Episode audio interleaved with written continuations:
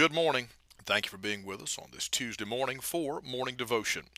This week we took our text in Colossians chapter number 1, uh, where the Bible says, To whom God would uh, make known what is the riches of the glory of this mystery among the Gentiles, which is Christ in you, the hope of glory. That's Colossians 1.27. Christ in you, the hope of glory. Most of us understand the doctrine of Christ in you the doctrine of the Holy Spirit taking up his abode and indwelling inside of us the day that we're born again. But a lot of people don't understand this next phrase. The Bible says, Whom we preach, warning every man and in teaching every nation in all wisdom, that we may present every man perfect in Christ Jesus. So there's Christ in you, but there's also the truth of the Bible concerning you in Christ.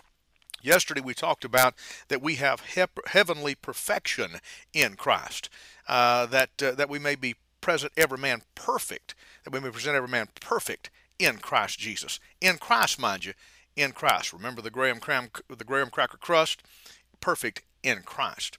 Well, may I say today we're moving ahead of the book of Ephesians, chapter number two. And we'll read uh, uh, three or four verses here. The Bible says, uh, But God, who is rich in mercy for his great love, wherein he loved us, even when we were dead in sins, hath quickened us together with Christ. By grace you're saved, and hath raised us up together and made us sit together in heavenly places in Christ Jesus, that in the ages to come he might show the exceeding riches of his grace and his kindness toward us through Christ Jesus. Well, in this passage, we see not only heavenly perfection in Christ, but we see heavenly places in Christ. But look what the Bible says and made us sit together in heavenly places. Well, some would argue, well, preacher, that's down the road. That's going to happen one of these days when we get to heaven. Well, look at the context of this verse.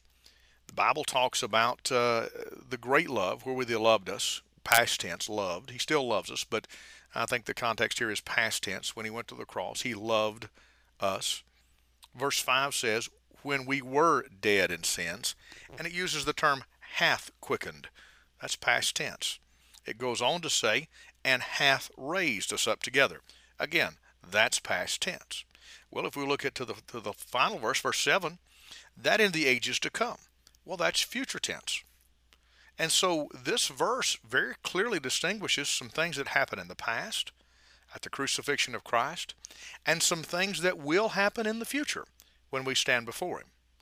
But right sandwiched right in the middle of this, uh, here, here's where the goodies at, like uh, an Oreo cookie uh, with uh, with the good stuff in the middle.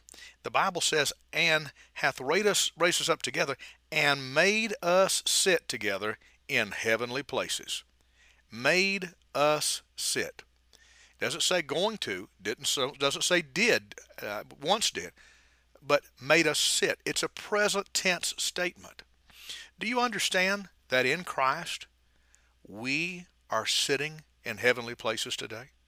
Do you understand that we are a part of the bride and Christ is the head, and as a result of that, we're already in heaven, positionally speaking?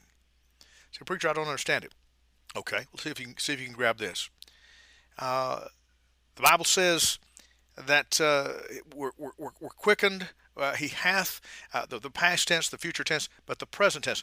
Say it this way: If you have a horse race, and the, there's a close finish, and the horses come across the line very close, what does the announcer say?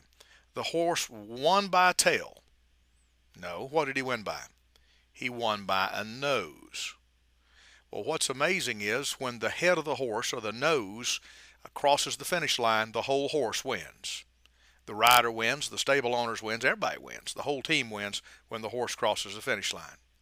Well, that's a cruel illustration, but may I say this way? The church's head has already crossed the finish line, and God has pronounced us safe at home in glory.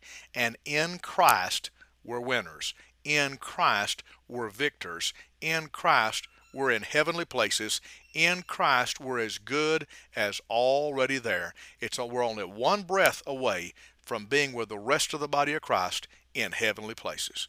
Father, I ask and pray that you'd help us today to get a hold of the positional truth that we are in Christ, in heavenly places, in Christ's name.